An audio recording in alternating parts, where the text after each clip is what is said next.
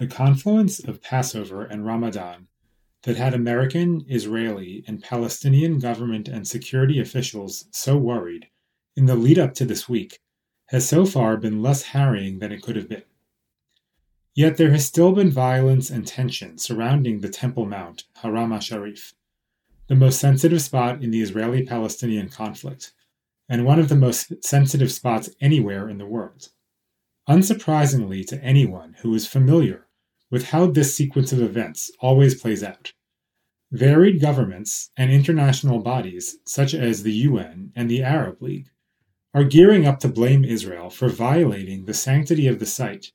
and being insufficiently sensitive to Muslim rights in Al-Aqsa Mosque. And it is precisely that reaction that has not only led to the current situation on the Temple Mount, but that guarantees that a spot that should be a model of sharing and coexistence and overcoming difference will instead continue to be dangerously volatile and the likeliest spark for future fighting.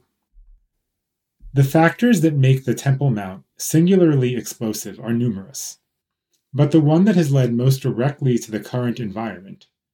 in which insignificant episodes take on enormous proportions, and relative restraint is portrayed as reckless abandon,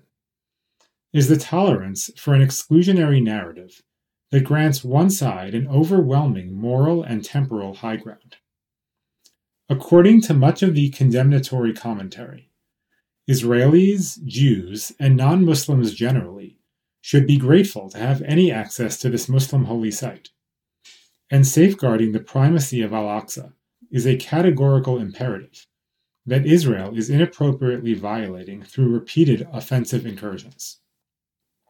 This week,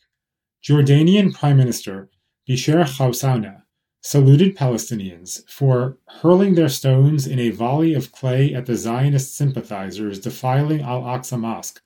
under the protection of the Israeli occupation government. While the Arab League ministerial meeting convened to discuss, quote, the dangerous Israeli escalation in Al-Aqsa Mosque of Jerusalem and ways to confront it, end quote, Palestinian Authority officials, such as Mohammed Shteya and Hussein Asheikh, claimed that Israel was trying to divide the Temple Mount, Haram HaSharif, between Muslims and Jews,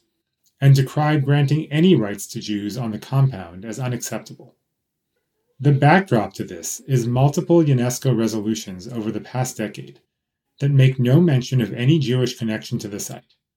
and that even cast doubt on the legitimacy of a Jewish connection to the Western Wall. When most of the world accepts and promotes the idea that a site that is as important to Jews as it is to Muslims should be seen as for one side only, it literally fuels the flames that are kindled when Jews are seen as encroaching on a place that is not for them. The situation on the Temple Mount, Haram HaSharif, this week was not ideal, to state the obvious. Israeli police were there in force, Muslim worshippers were arrested, and the mosque was the scene of pitched battles.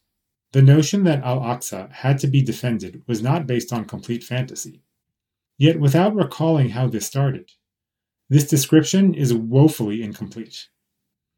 The violence began Friday morning when hundreds of Palestinians holed up in the mosque with rocks and clubs,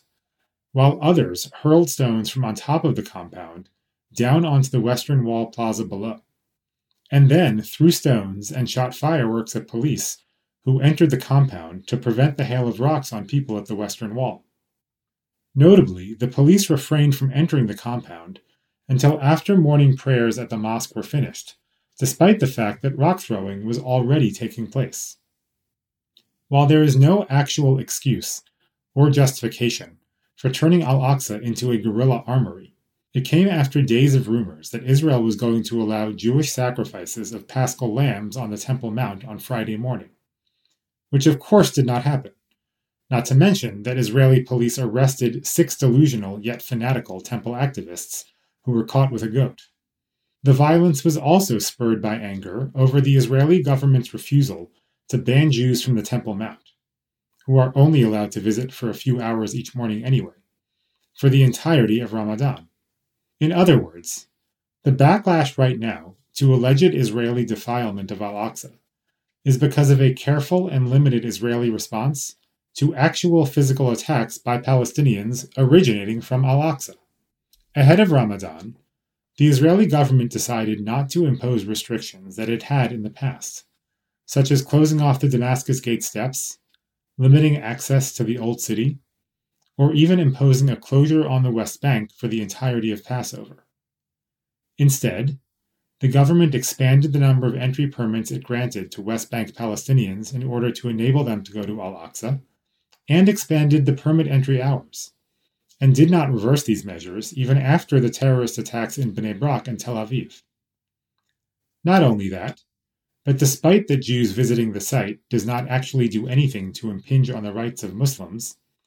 Jews will be restricted from the Temple Mount entirely during the last ten days of Ramadan. This stands in stark contrast to last year, when the series of moves that kicked off tensions was the erection of barriers at Damascus Gate and the cutting of the loudspeaker wires at Al-Aqsa, which then snowballed with the Sheikh Jarrah eviction hearing and culminated in Hamas rockets from Gaza. Of course, the best way to ensure that next year's Ramadan looks more like last year's Ramadan, with restrictions and closures, is to turn the Temple Mount, Haram al-Sharif, into a staging ground for unprovoked attacks on Jews in Jerusalem, and to then criticize Israel for violating the sanctity of the holy site. The Temple Mount, Haram al-Sharif, is a potent symbol for both sides that goes way beyond religion. There is a reason that secular Israelis, who personally have no interest in praying at the Western Wall, nonetheless view the Temple Mount as a symbol of Israeli sovereignty, and the capture of the Old City in nineteen sixty-seven as the fulfillment of a Zionist project that was incomplete with the state's establishment in nineteen forty-eight. There is a reason that secular Palestinian Authority officials who don't pray once, let alone five times daily, have pictures of Al-Aqsa and the Dome of the Rock